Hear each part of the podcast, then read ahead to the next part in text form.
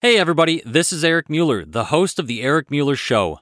You're tuned in to the podcast that explores what makes any successful person's inner clock tick by unlocking the most impactful tools within their success portfolios. Today, I'm joined for the second time by Aurora Winter. Her last appearance on the show was episode 39, where she shared why every person needs a book of their own. If you haven't listened to that one yet, I really encourage you to do so. But this time around, we'll be diving into the three marketing mistakes that even smart people make, as well as how to launch a business with a minimum viable product. Let's head on over to the interview.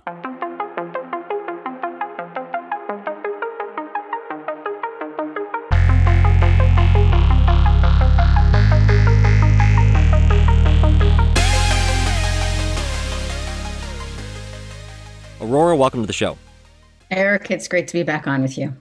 It's a pleasure to have you back on. It's it's you know to have to have someone want to come back really means a lot to me. So I really appreciate you reaching out. And before we really dive deep into your entrepreneurial story, so we didn't touch on that a lot last time, is really your story of what got you to where you are now. Before we do that, we want to know what makes up your success portfolio. So if you're new to the show listening, let me just give you a quick background on it. An investment portfolio is basically the compilation of investments that lays the foundation for financial goals well, here on the Eric Mueller Show, we want to discover how successful people like Aurora invest in themselves and build the foundation for their success. So, Aurora, start us off. What are some skills, traits, habits, mindsets, attributes, what have you, that make up your success portfolio? Oh, I love this question, Eric, and I love that you you call it a success portfolio because I think a growth mindset is is so key, and so that you're providing this value to people so they can take action right away. Listen to the show, take action. Okay, so I have a couple of things in my own success portfolio, and I would challenge the listeners if any one of these resonate with you, do them today. right? Right. All right. So, one of the key, and I have five things here. So, one of the things that uh, I think provides uh, a lot of progress and satisfaction for me is that I do my most valuable project first thing in the day. So, basically, I'm a writer, uh, I'm a ghostwriter, and I write my own books as well. And that it requires the most amount of my creativity and brain. So, I wake up, I grab a cup of coffee, I turn on my computer, and I write. So whatever is your most valuable thing, whether it's thinking about your business or planning or strategizing, do your most valuable thing first thing in the morning. And I have a habit of that. So, whatever is your highest value um, task, prioritize it. I'm a morning person. If you're a night person, maybe do it at the end of the day. But for me, it's first thing in the morning. So I write um, every day, first thing in the morning. The second thing I do, which relates to that, is I block off tasks. So I block 90 minute periods of time to focus. This really helps me because I have a squirrel brain, probably like everybody else on the planet, which is it's always saying, "Oh, you should do this. Oh, you should do that. Or you should do this." And I've got you know a list of thirty things that I want to get done. But by blocking off time, I'm able to tell myself, "Look, I've got ninety minutes. I'm focusing just on this one important project," and that provides more of more access to my best thinking without it being drained by this pesky little, oh, you should do something else. You should do something else. And also know that, um, like I love the book Deep Work by Cal Newport. Know that if you can get two 90 minute blocks each day in your highest productive activity, you're winning the day. You don't have to be doing your highest productive thing all day long. Two 90 minute blocks, you're ahead of the game. If you can get three, you're, you know, Mount Everest productivity. So I, I do my most valuable thing first thing, I block off time. The um, third most important thing I do is I filter everything through the 80 20 principle, the Pareto principle. A lot of people know 20% of your activities are going to bring you 80% of your revenue, 20% of your activities are going to bring you 80% of your happiness and health. But then I do it again. So it's also true, mathematically speaking, that if you do the 80 20 rule on the 80 20 rule, then you get 4% of your activities will bring you 64% or the majority of your results. So I'm always looking for what is the 4% tipping point? What will really make a difference? And what is just busyness? So I have a habit of filtering what I'm doing through that tipping point question. What are the 4% that will make the most difference in my life, which is one of the reasons I reached back out to you, Eric, because I realized that it's a very high value to uh, nurture relationships with awesome people, such as yourself, right? So that fell into the 4% of activities that generate uh, happiness for me with a robust group of like minded people. Um, the next thing, the fourth thing I want to share, which relates to the 80 20 rule or the 64 4 principle, is to let it go. Which means if you're focused on that high leverage 4%, there is 96% you are not focused on. And and I still have to talk myself through it, but be okay with that because you're actually separating what really matters the fulcrums, the high leverage points from the noise, from the things that don't move the, the needle. So be willing to let go those low leverage activities that don't really make a difference. So for me, that shows up like, oh gosh, I'm not on Facebook very much. I'm, you know, not necessarily on top of all of my emails. I'm not necessarily doing everything, but what am I doing instead? Like everything you say yes to, is something else you're saying no to. So I'm saying yes to my highest leverage activities, which means I have to be okay with letting go of low low leverage activities that other people may want me to do. So the fifth thing that's really served me is to have a lighthearted attitude of experimentation with my business rather than trying to have a, a 10 year or 5 year plan and getting all heavy about it. I asked myself, where can I come up with a with an experiment? Where can I do something for 30 or 60 or 90 days and test an idea without spending too much money or too much time? Just kind of see is that is that in the right is that in the right uh, general vicinity? And so this lighthearted attitude of experimentation before going, you know, full out has really served me well. And one of the uh, results of that experimentation, or one of the experiments, later became the book Marketing Fast Track, which perhaps we'll get into talking about. So, those are five um, habits that I think have really served me. And I challenge the listeners if any one of those resonated with you, why not start that new habit today? Yeah, Aurora, that's perfect. And I think from an actionable standpoint, I think that's great because people, I want people to tune into the show and hear from people like yourself who are experts in you know, marketing or writing like we talked about last time and be able to walk away and be able to have something that they can actually start like tomorrow and not feel like they need to write a novel in the next week, but they can start the habit of just writing for 20 minutes a day. So I think the actionable aspect of those steps, I, I really appreciate you sharing uh, what makes up your success portfolio and drawing a little bit on last episode in regard to success. So just a little bit more before we dive into that marketing fast track is has your definition of success changed within the last half year or so? You shared with me that you viewed success as not a goal, but a process, an engaged process, rather. And I asked if, if you would quantify and put any metrics on that, like, you know, a dollar amount or you need to enroll X amount of clients. What is success to you right now? Has it changed at all? Well, I I believe what I said last time, or what I believe ha- success to be, is meaningful progress towards a goal that I have decided is valuable. And so I think so many people think of success as an end destination and they rob themselves of the joy of the journey. So for me, if I'm actively engaged, working on something that I think is going to make the world better or is creative or is valuable in some way, then that's cool.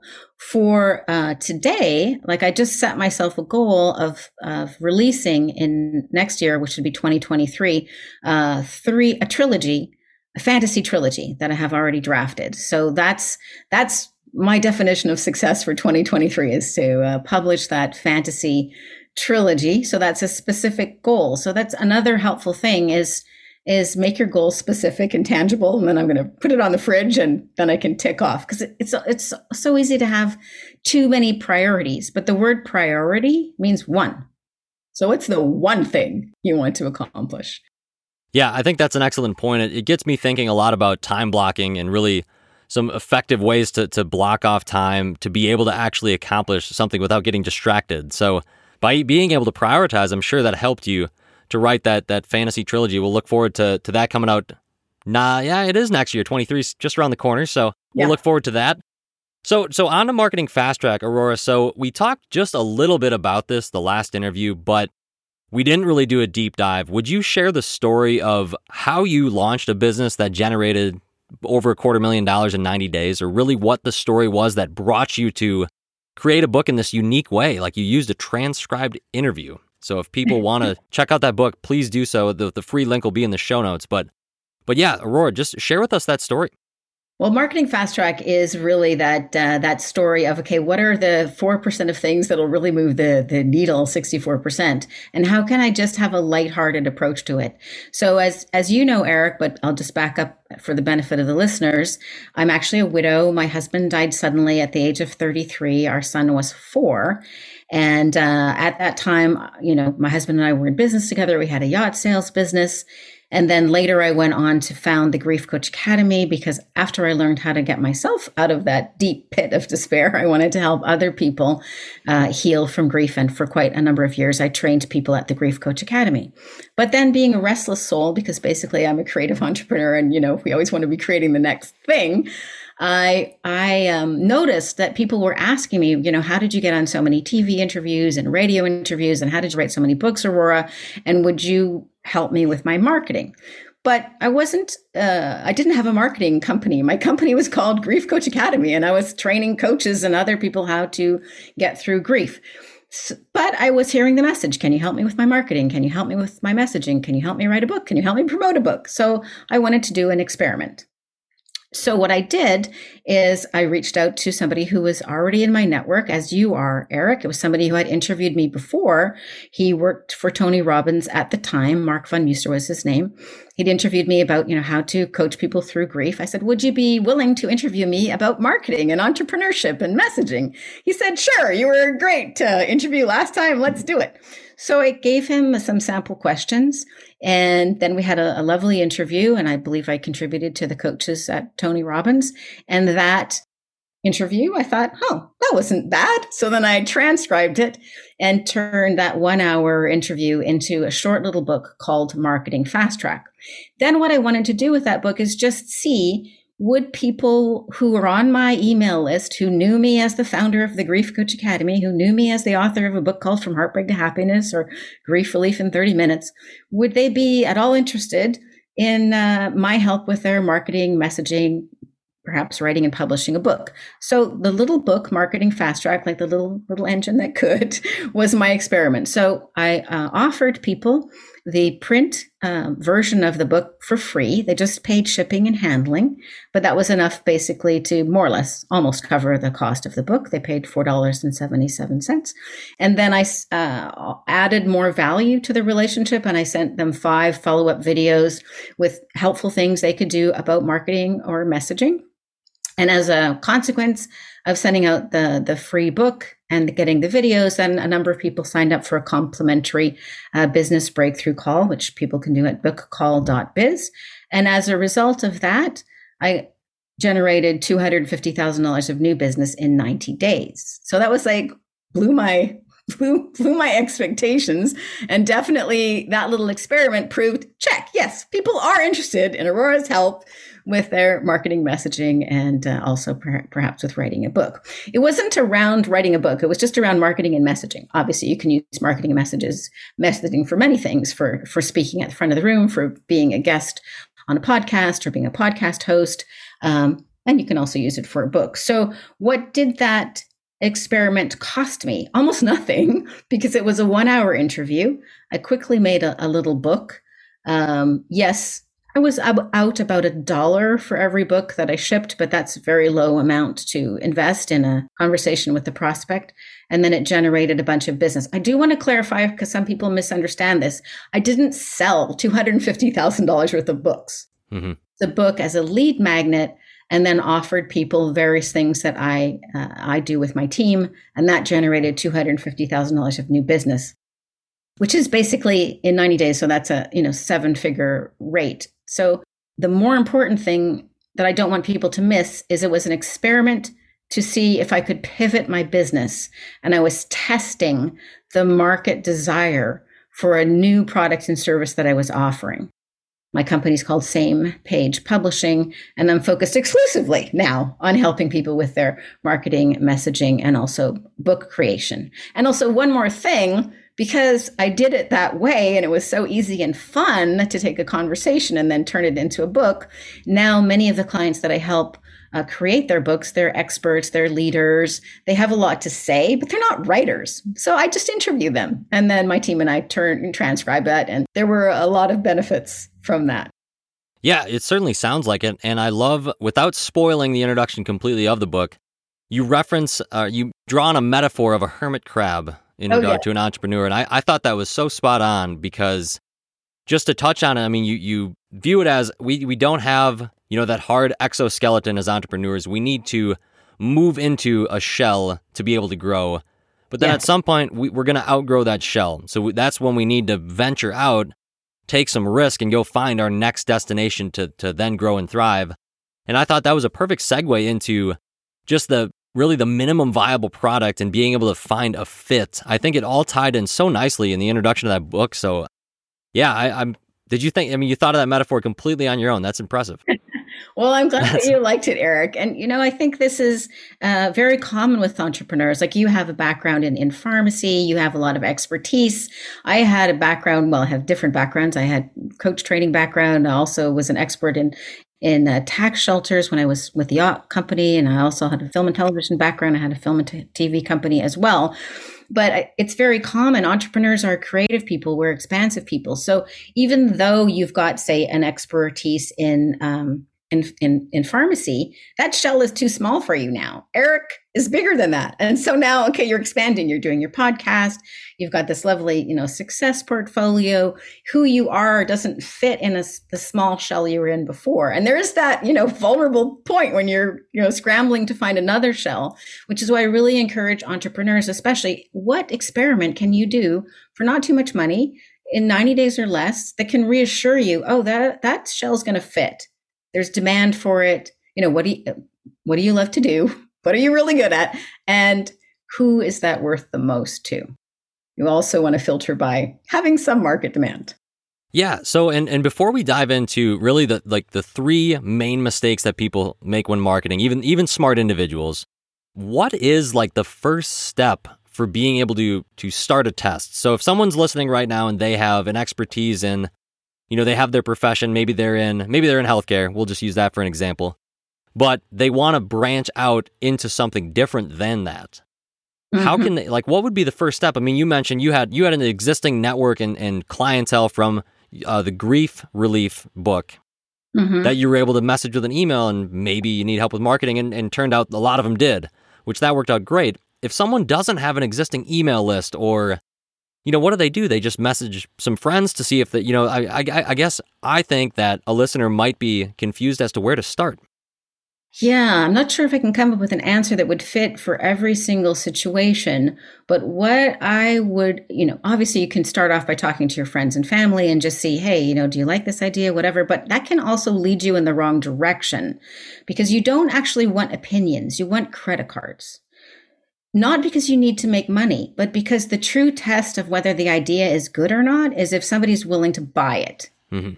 So, you know, uh, much earlier, you know, I tested, I test titles. So, for example, I tested the title from Heartbreak to Happiness and how I chose to test it was um, at a Marianne Williamson uh, event. Marianne Williamson was speaking. I thought, you know, my vibe is kind of similar to her in that book. So when people came out of that, I asked them, do you like this title or that title, this title or that title? Well, if a 17 year old boy told me the answer, I would write it down, but I was not going to count it.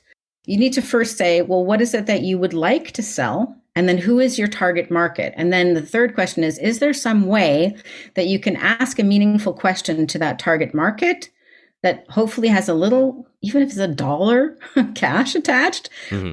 And and and that's the beginning of a test. So my test, the four dollars and seventy seven cents that people spent to get a actual print book mailed to them was actually filtered my list about uh, um, 100 times more effective than just free. Mm-hmm. So, can you create a, a, little bit of friction, maybe 99 cents even, for something so that you can test it? But I'm not sure what all the listeners are, are thinking of doing. So, uh, uh, see how you can do that. Like, obviously, I'm an author, so I like to use a little book as a test. Yeah. No, I, I mean, I think that's great advice because I think some of the homework still needs to be done by by you the listener is what is what is your target audience and and what niche are you in? Mm-hmm. and that's really gonna you, you could try you know try to figure out what are you passionate about what are you curious about? Like we talked about in the last episode aurora about writing your book think about what you're curious about as inspiration to write a book. Think about that for a business idea as well or even just how can you provide value to like you mentioned in marketing fast track like what is your unique gift that the world needs yeah. You know, don't don't even think of it as oh I need to sell this to make money, but what what does the world need from me and deserve from me and that I deserve to give them? I think that is an excellent way to look at it. You can also look at, you know, where have you ha- have you suffered? Where have you had challenges that you've overcome and can you help other people get through those challenges or get through that suffering more quickly like i i was in excruciating pain after my husband died i really suffered from grief i felt like i was being crucified it was horribly painful. So I was very motivated to help other people suffer less or or suffer for a shorter period of time, and and it felt like uh, who am I to not give them that gift? Like that felt heavy on my heart to withhold that gift. So helping other people get through grief more quickly was a way of me um, sharing what I'd learned about co- recovering from grief with other people. The book Marketing Fast Track is my way of helping other people not make the same stupid mistakes that I made so that they can, you know, get to the gold at the end of the rainbow a little bit faster. But for every listener, what problem can you solve? You can look at either things that you're really good at, or you can look at struggles that you have overcome and then help other people with what you know now. Basically, if you think about who you were maybe five or 10 years ago, what does, what does Eric or whoever the listener is five or 10 years ago, what would be helpful? You know, what have you learned? You've learned a lot along the path and made, you know, bumps and wrong turns and gotten bruised. But if you could just, you know, download that information, like in the Matrix, that was so cool. Where you could just download, okay, now right. I know how to fly this helicopter. So that could be a clue as to what you want to offer. Yeah, that I, I think that's a phenomenal way to look at it because I even think if you're listening, you probably think five, ten years ago, you might be completely different in terms of your thought process. You know, if you're if you're in your 20s and 30s, I mean, you think of what you went through. You know, you you 10 years ago, you might have been in high school. Yeah. You know, and here and here you are now in your mid 20s. So I think to think about what the person that you I guess try to become the person that you wish you had when you were that age. That might be a, a good way to do it. But that's also that that that's tough. That's it's not easy, but it, it's not easy for a good reason because nothing worthwhile is. But yeah, we really appreciate uh, you touching on that, Aurora. And now you know, let's look at those three mistakes that that people make that you touch on in marketing fast track with their marketing. What did you notice that that those main mistakes, like why they were occurring, and and you know how to avoid them? Yeah, absolutely. Um, okay, so we got three mistakes, which probably I've done all of them, and hopefully you can have the takeaway just from this call. If you're, you know, driving and you're trying to make notes or whatever, you can get the book Marketing Fast Track. It's my gift to you. It's absolutely for free wherever books are sold. You can get Marketing Fast Track by Aurora Winter, and and you can uh, not try to take notes while you're driving if you're listening to this and doing that. So the first mistake is not becoming an expert, and it does relate to what we were just talking about, Eric.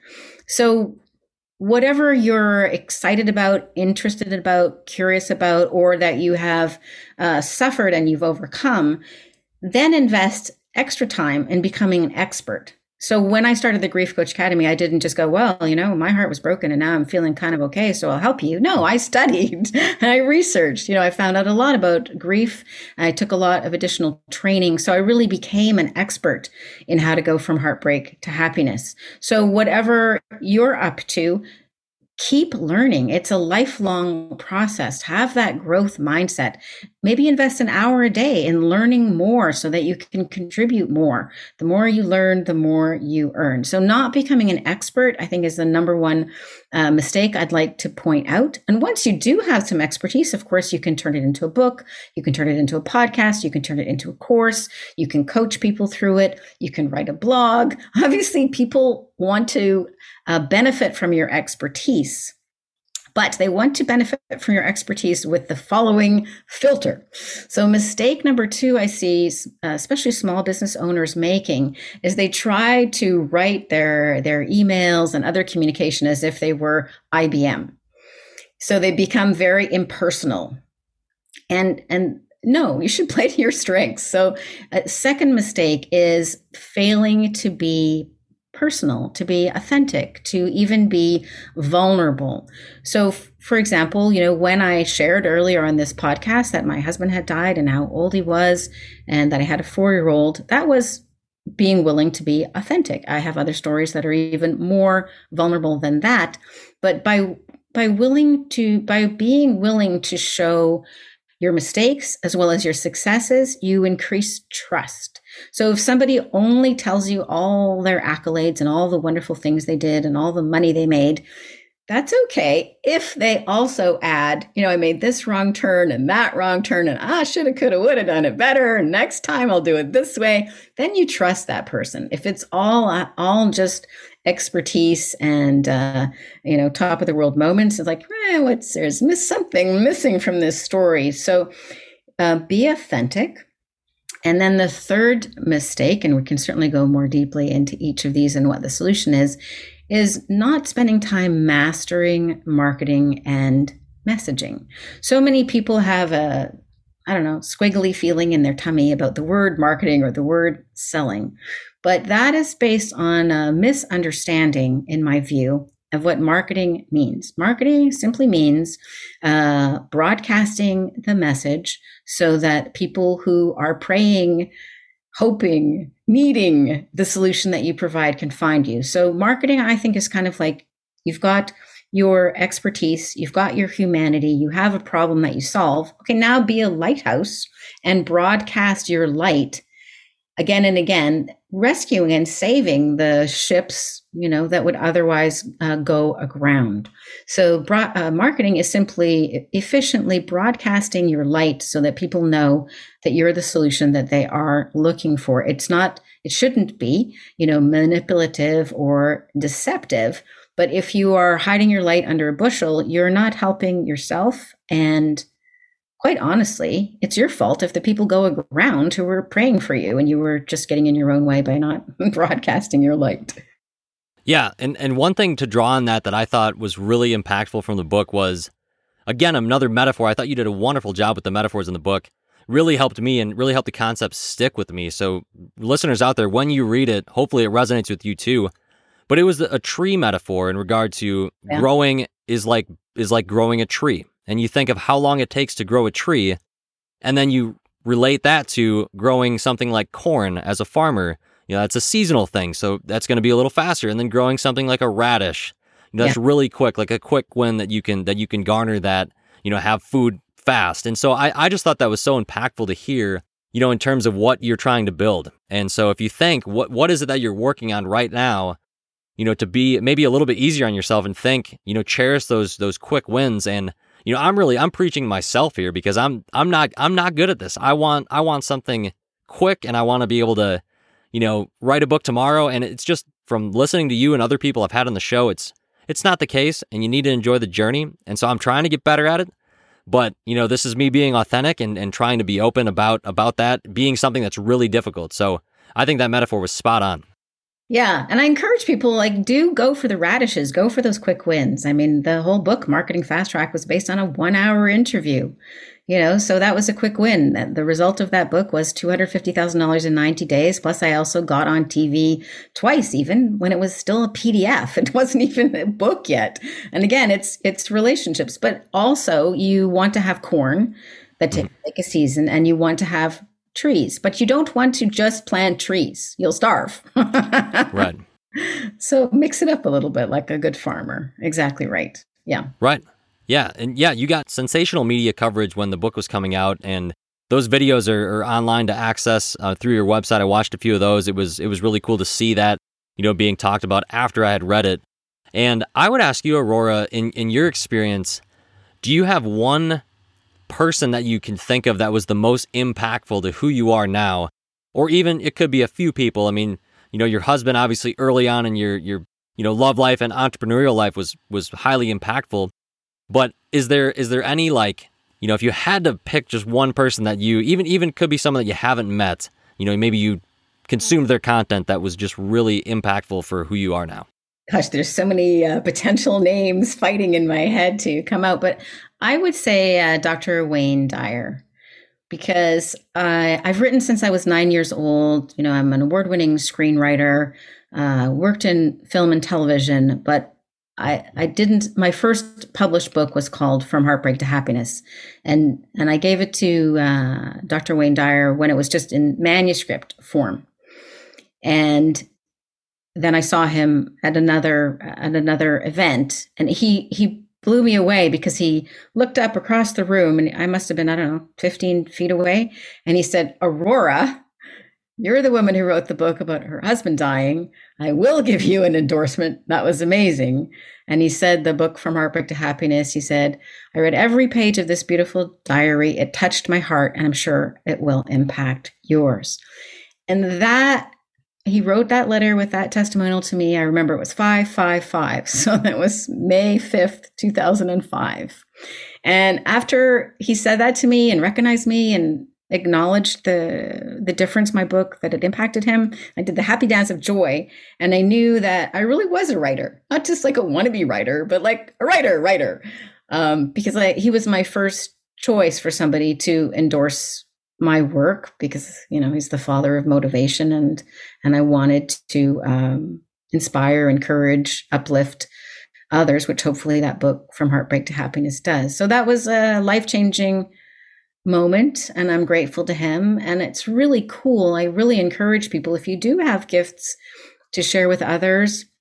Do what Eric's doing, like have a podcast or record some things, put them on YouTube. Like I still listen to Dr. Wayne Dyer uh, you know, his voice on YouTube with some encouraging words. And it's like, well, that's even though he's passed on, his wisdom is still available to us through his books and his voice and his videos. Yeah, it's uh, evergreen content. I want to hear that same question about you. Like, who inspired you the most? Yeah, that that's a wonderful question. I think, you know, it, I'll I'll pick probably an easy choice. Really, it's my my dad. Um, so he hmm. really just has instilled in me just the the meaning of the hard work will pay off. And you know, I've I've learned throughout you know talking to smart entrepreneurs like you know sometimes you want to work smart and hard, but I still think that if you consistently show up and do something, you are going to see a result at some point, and it, yeah. it's almost certainly not going to be immediate.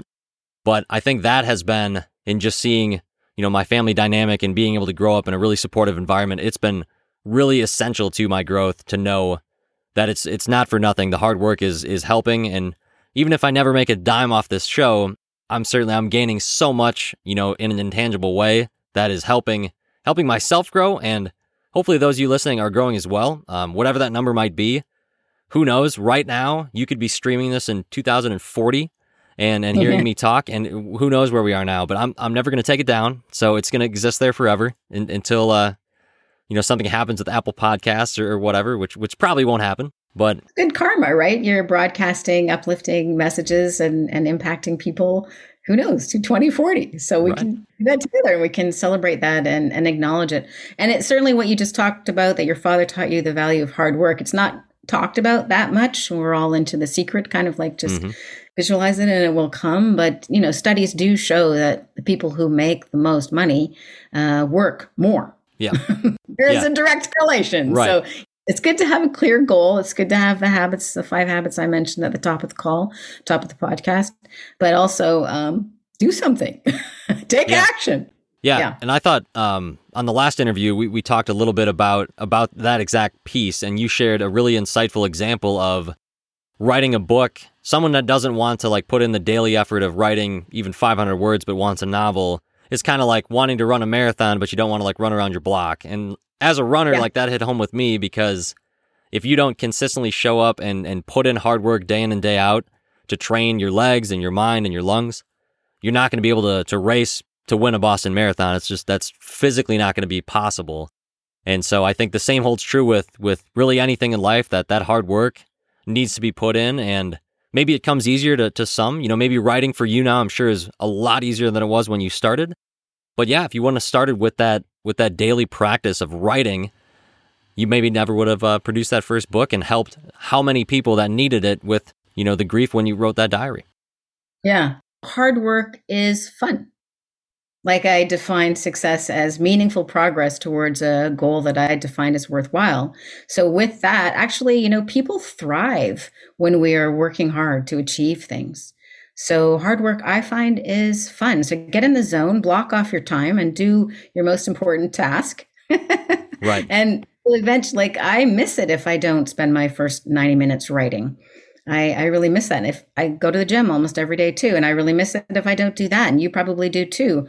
So hard work is hard, but it also is very rewarding, you know? So that can be, you know, very, very meaningful. I want to leave people with a challenge. Yes. I give a 90 day challenge? So my the 90 day challenge you know we gave you five things at the beginning uh, that are immediately actionable uh, but i invite you to do these things. If you do this for 90 days it will change your life i promise you. Changed mine. So thing number one write every day. It could be just five minutes. It could be even writing aurora winter told me to write every day and i don't know what to write so but here i'm writing my pen is moving that's it i'm out of ideas stop. Okay fine you did it check um, tomorrow you'll probably write something different. So write every day for 90 days. Keep get a nice journal or a nice pen if that's meaningful to you, or you can dictate it on your phone if that's more your jam. Uh, thing number two is read every day. And again, it can be just a page, it can be just a paragraph, it could be a short poem, it can be so encourage yourself to read outside of your area of expertise, read broadly, read fiction, read nonfiction. There's value in everything. Uh, read it read every day. And you don't have to finish the book. You can just taste a little bit. Um, and so that that's only going to take you 10 minutes for writing every day and reading every day. And then the third thing is only once a week. And that's i call it uh, a radical review. So i call it radical writing radical reading and radical review. Radical review is once a week maybe on sunday. You just review what you wrote.